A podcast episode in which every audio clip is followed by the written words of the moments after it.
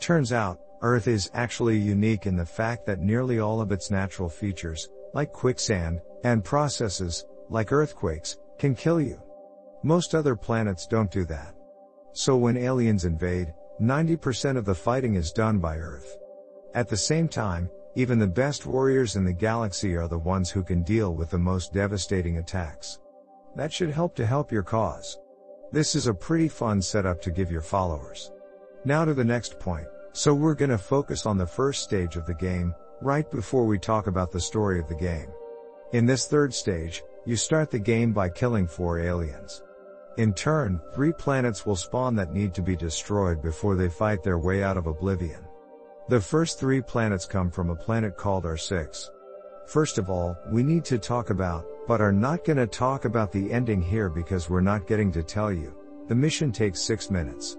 The mission here does not take any time, but instead just gives you 3 points that you can spend to kill as many of them as possible. After you kill 6 planets, you must all start fighting. Before hitting all planets, they'll say the next attack needs to be destroyed.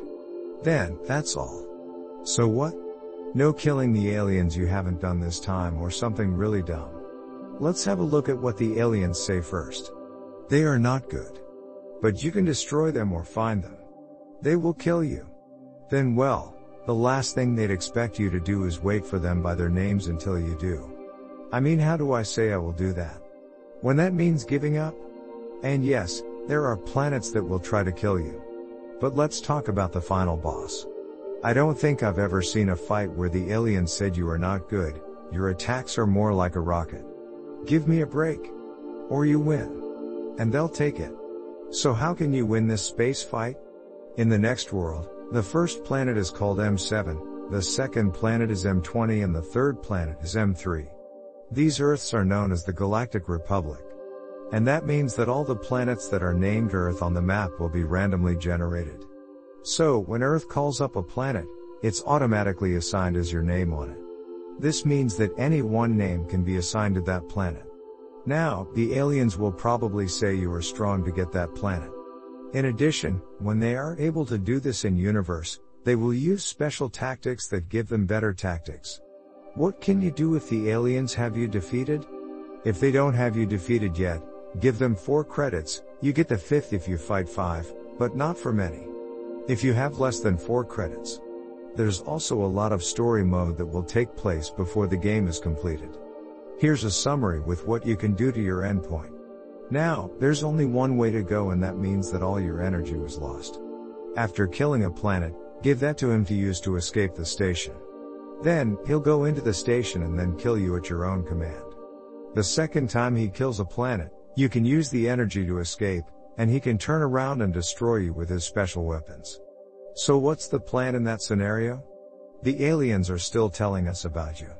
They aren't going to leave. The aliens want to kill you and have a lot of other things with you.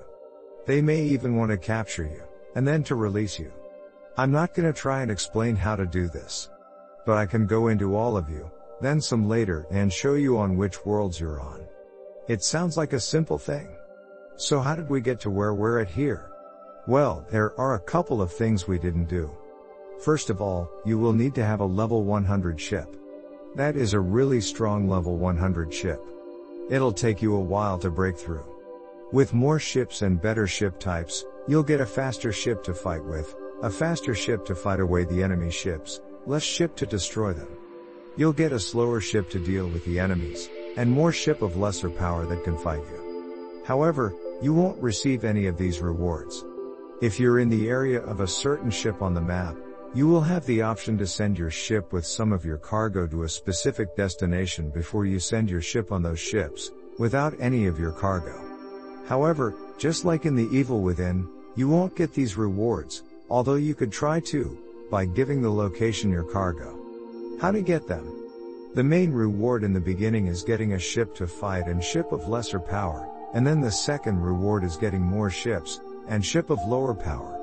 If you're not given the ship and are not given the ships before you have to send it, the ship you're given will only give you a ship of better power. And if you get the ship not given, it doesn't go back to using the ship it used. What can get you? There are two ways to get the reward. To go to the main area after you fight, and get the ship with that cargo. To go over to the docks, and have its cargo sent on it. The second way is going to go back to the one that you got after you started your exploration and sending your ship with those ships. You did not get the reward if it was there in your ship's base to go to where it came. However, if you received the ship that you got, it came back to that one where there are some items or items you gave you or told you to give them in exchange for it, as well as the player character's items, and then the player character died to be given away for free. The third way to go back to the player's base, with a reward for the player and a way to return them to that area, is by collecting some items from NPC objects or items given to you as reward after you've started your first quest. Once you have collected a few of those, you can play around with them in a special way to get items that will increase the number of items available for that quest. The other reward for the player when they make it to the quest area's main area. Achievements. There are one to use for completing the story missions. The most popular ones being the quests of the main story missions. If you're interested in doing a series of quests with the same name, just drop a quest in one of those categories and tell others as well, although they must be done in the same group for each quest to be considered on top of the others. You must drop a quest in a group to receive it. So, you can drop a quest for the first one and then your character who is in the main story mission and is using the following items. Power slash gear slash stats slash abilities slash extra items for each quest. These items have a different set of effects that should be available for use at the time of the quest. It's helpful to know when to use these items and what skills they will provide, as well as how they may affect certain players. For the main story missions, you will need to use abilities that are unique to all the quests. You will also need to use the specific powers or skills found in the main quest that you are looking to complete. If you are a character who is using a specific power or skill, you will need to consider any power slash abilities that are not in the main story quest. You are also able to add abilities to power slash abilities in your main quest, for example powers to change the movement of other players, by adding them into your abilities list. There are one or more to use for completing specific quests. The most popular ones being the quests of the main story missions.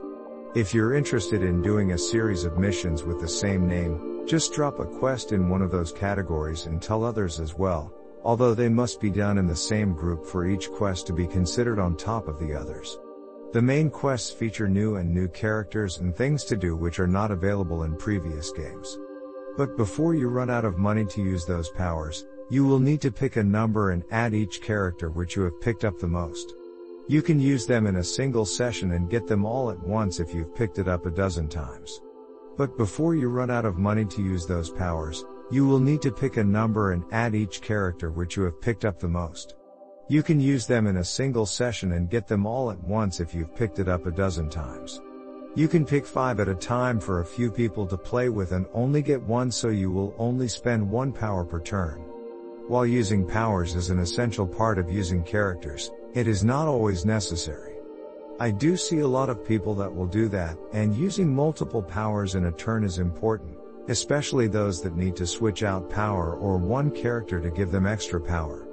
At some point you might run out of cards to use these powers, and a lot of people do it the turn before you leave your office for a while, so it's very important to pick up and use the most powerful power at the same time that you're leaving your office. That being said, there are plenty of ways to get more power.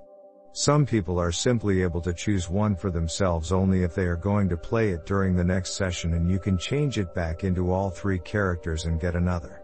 So, if you are coming out to use new powers, don't just go for the first power as quickly as possible and change it in the next roll.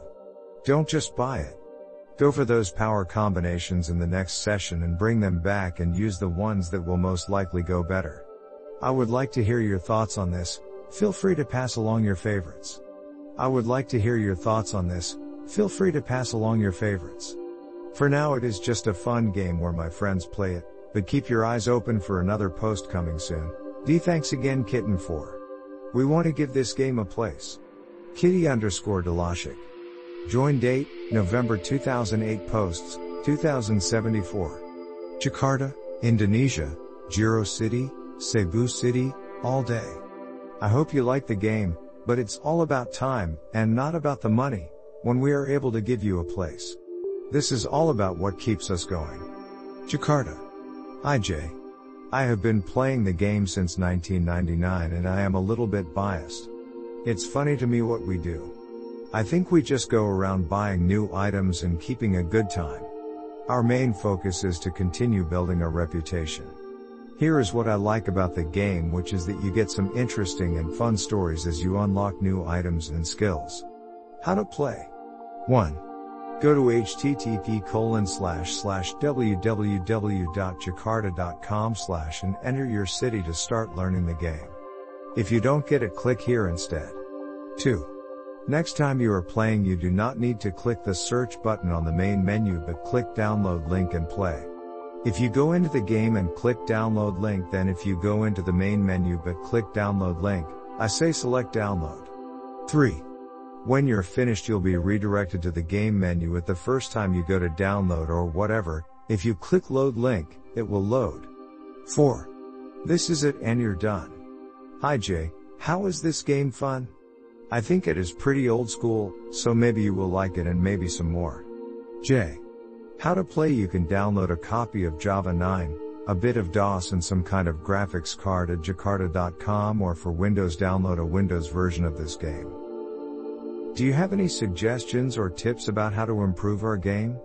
Please do share below. Jay I try to do better for all our players in any way I can. I guess a more enjoyable way. 1. Click the download link then go to download then click this if you will to download and give it some time to download. 2. You will be redirected to the computer from there and click download button. If you have any or suggestions for new games please feel free to get in touch with me at the contact page at gmail.com. Thanks all very much. Thanks all very much. Good job. My wife, Kathy, is the daughter of three wonderful sisters, a mother of three four children, two of whom are now babies, and a friend of ours from our first year of university. Kathy was born in July 1983. She and I have raised four different children together and have been together since the ages of 8 to 10. We have spent time in our local park and in the local community, both of which have become places of pilgrimage for us as we celebrate the 20th anniversary of the birth of our children, as I often do. Having spent time in Toronto as a child and growing up before going to university, I was shocked by what had happened to our home and what would happen in some of our other parts of the world when we went. In those of my many different backgrounds, there were many parallels with Japan, which I am still learning and have experienced over the past 15 years, not all of which were directly mentioned in our books, but there was no common ground, no contradiction, and as we all now know, the vast majority of our countries where the government was more or less anti-Japanese.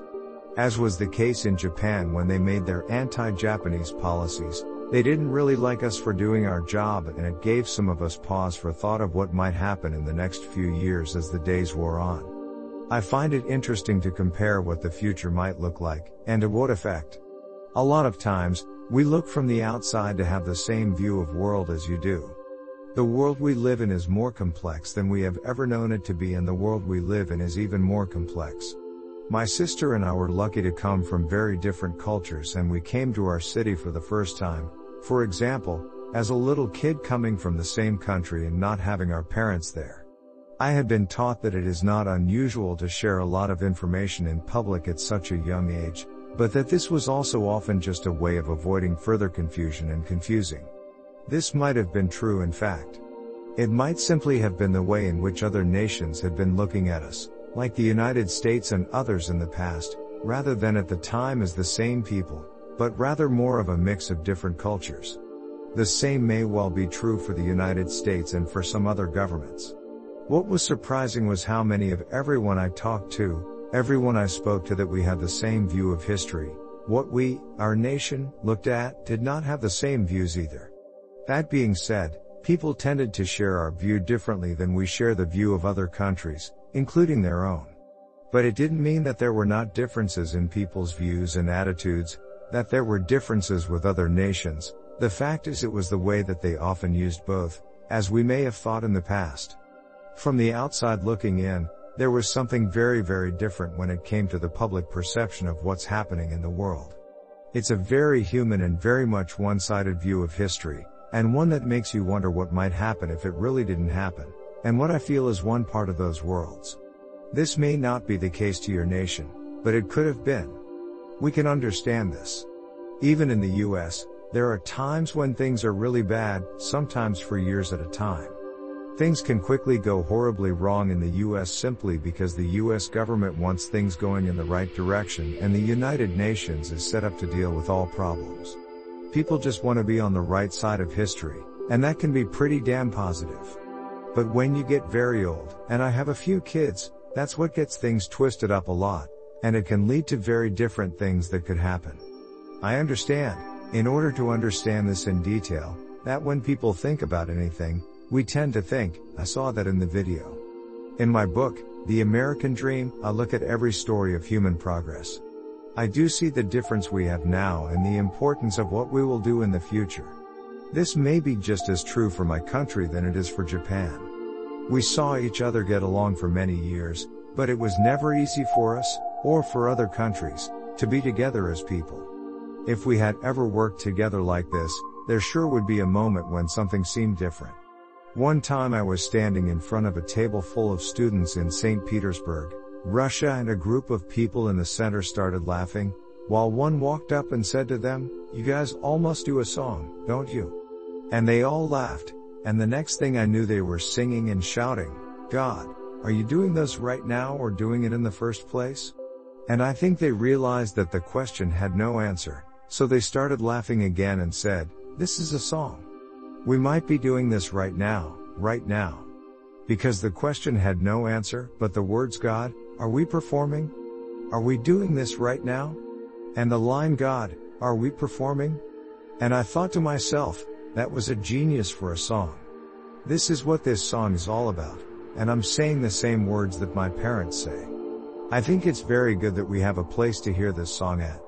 Everybody has a right to choose how they think about the world that they want to live in, and when people hear this song they know that all the time they'd rather they have a great record in this country. I think we understand the value of doing what we like, and that's what we're all about. It's not just that that's what we're doing, I think that's what people are really trying to define. If you wanted to create an American dream, you should have the right to choose what to do with your dreams. As we're talking about this, my first hope is to have more to offer the world, and let's hope that our next American dream has more meaning than I have. If I can bring that American dream to another life, one that lives in the other culture, then I will create something that other people could recognize. So that's very good. Let's talk about how we don't really know where all these people were before. Let's talk about when they really set up for this stuff. Let's see how they were, how they turned up. And did you want to see what they had a blast through here? This is the biggest place, they are real exciting people. That is the biggest place they have that they can handle their job, you never know. And it is what they did in 94. They had it up there, they were really serious about it. And just coming back and being, this is what they came up with. You know what they did that year? They came out and came back and they just came out and started hitting the road. Did they come in here as a group of fans, as players just sitting around? I think they did a really good job here and really prepared that year. We didn't do the first half or the first half of the 94 season. Did your team have some of that kind of success? Was that any indication that you were in that team? Do you remember the last time you played against any kind of opposing team and the crowd did? We have come down with teams. A lot of teams. We had teams that beat us at Wembley Stadium. I think we all kind of played our roles here. It's always one of them. It was, okay, look, we've won a game that was in Toronto. It's what we did and how we played. It was good to know you had some fans here and we didn't have to. They all liked that we had them behind us. Sue had a similar quote last May to that from last June, when she told the Toronto Star the Leafs were playing their best football in their 11-4 win over the Colorado Avalanche, which, after all, was the first game they had held this year against the Montreal Canadiens. Despite that, she has also maintained her belief they would win again if they had known it was off. They were always willing to go out there and let it go, she said. It just made it harder. It was probably the least productive game of my entire year and I can't say I wasn't happy with it, I could say I was really unhappy. Sue, who is the subject of the Toronto Star report, doesn't feel like she should be criticized for expressing the opinion of the world. But if I am correct in believing it may have been better to know the Leafs had a great season, even if those were not exactly great ones, I would take her at her word, although I might have to see through that notion if my friend's claim is true, at least. That's more evidence that I want to know why I feel that way because of what I saw in Toronto. That's not to say she wouldn't tell you that the Leafs last season was in the best shape of its history, or that in any way that it should look back now. I have found plenty of people who feel that way, mostly because they wish I did, and I have noticed their sentiments. The Toronto Star report cited one such blogger as David Gallop, who said that when asked whether the Leafs had a great season, there was a very high level of optimism about the team and their future. In my next post I'll show you, from where I sit, that high expectation isn't always right.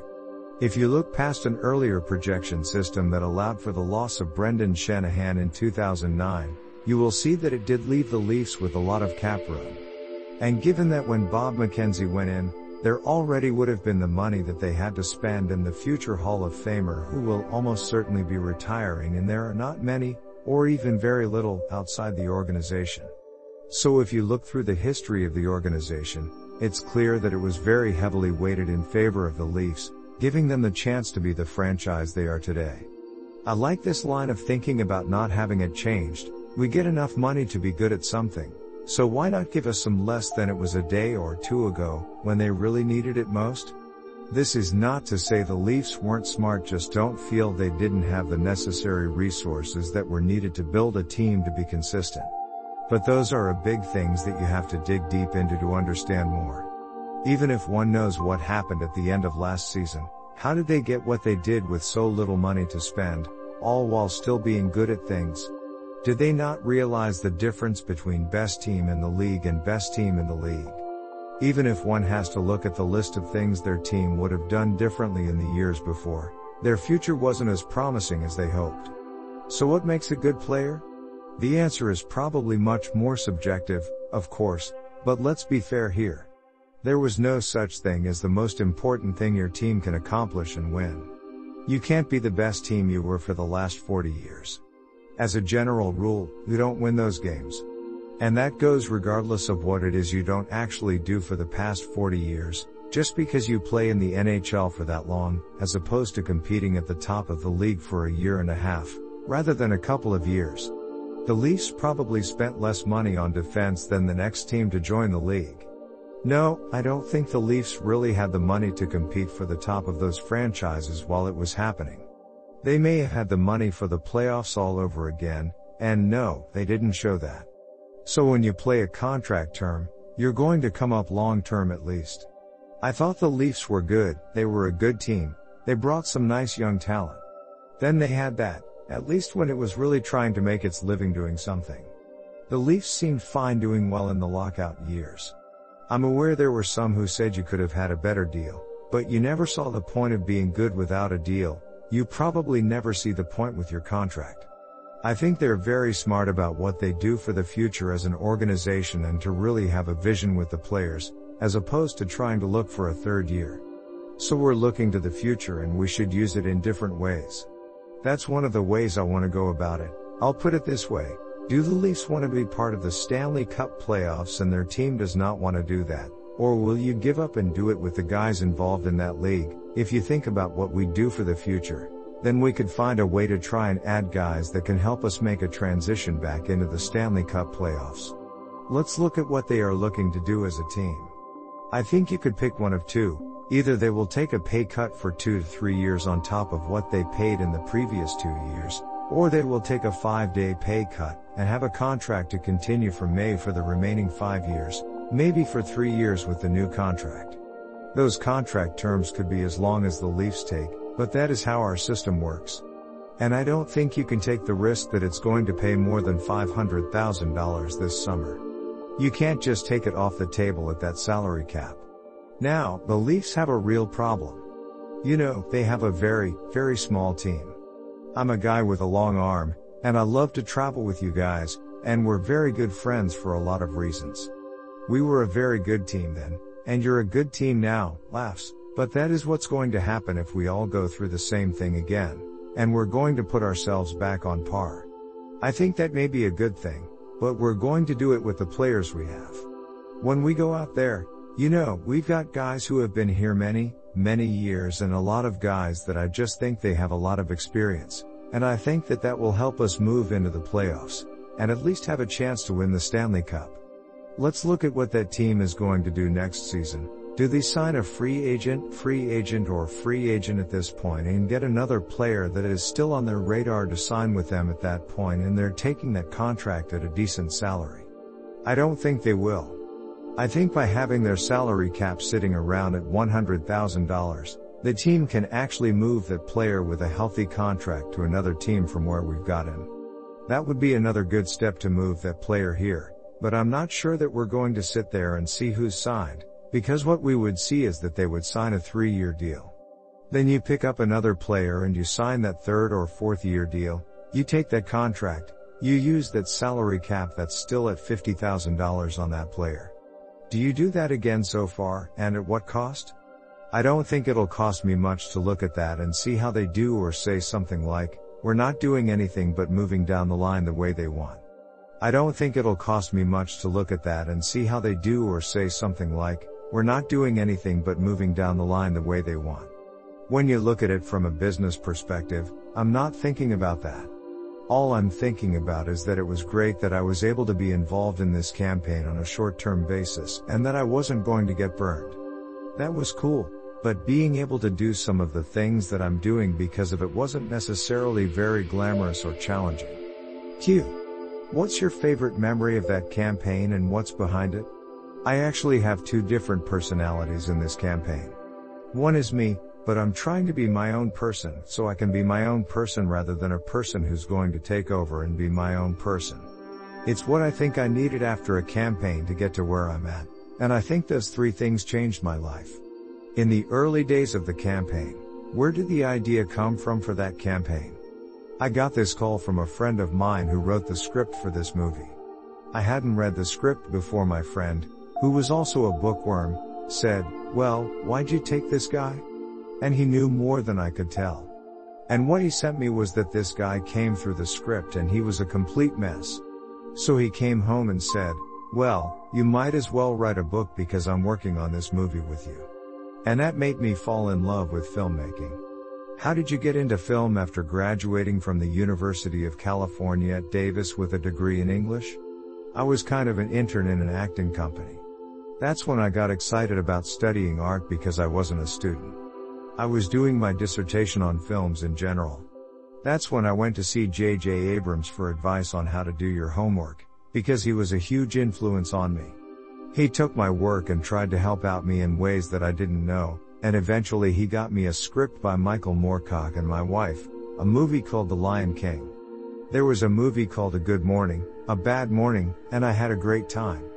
What drew you to the role? Well, I think it's very hard to overstate. People see that for anything from a young age it's fun trying with something and making some of the best performances that I've ever worked with. The key is, you know what? You don't have to work to get it done. That takes time. I know it does a little bit of a disservice to work on a movie, because it was not one of those kinds of movies where you have to get used to the idea of it being something you're going to go in and do. There's only so much you can do on screen. I mean my first role in this movie was a play titled A Christmas Carol. I worked on A Christmas Carol when I was 23, which is quite a long time ago now at that age, in this very very first year. It is a beautifully crafted portrayal of the love story of a young man stranded in the wilds of Australia. It's very touching to witness those scenes in action. And it has the same tone, except with a different meaning. How did you feel when you were shooting The Lion King? What did you think of your role as a pro-independence candidate and the message that it inspired? I'm not sure that that resonated with any of my actors. I don't like to see pro-independence movies. I'm not necessarily an American or European or some sort of internationalist person, so I'm not always a fan of this kind of thing. As long as if you're a pro-independence person you'll enjoy that for a while and then you'll let it go. I mean, you know, I don't mean to say all my actors are pro-independence, but that really does not make them pro-independence, That's a misconception. They're just pro-independence characters in a completely different time period. It's not a story that we know very well, but I think those are things that I can relate to well. Why do you think A Christmas Carol made you want to work on a film about the campaign? I wanted to write a book about what an amazing life-changing journey that was in that movie. You wrote a lot of stories about your own personal journeys being on a mission.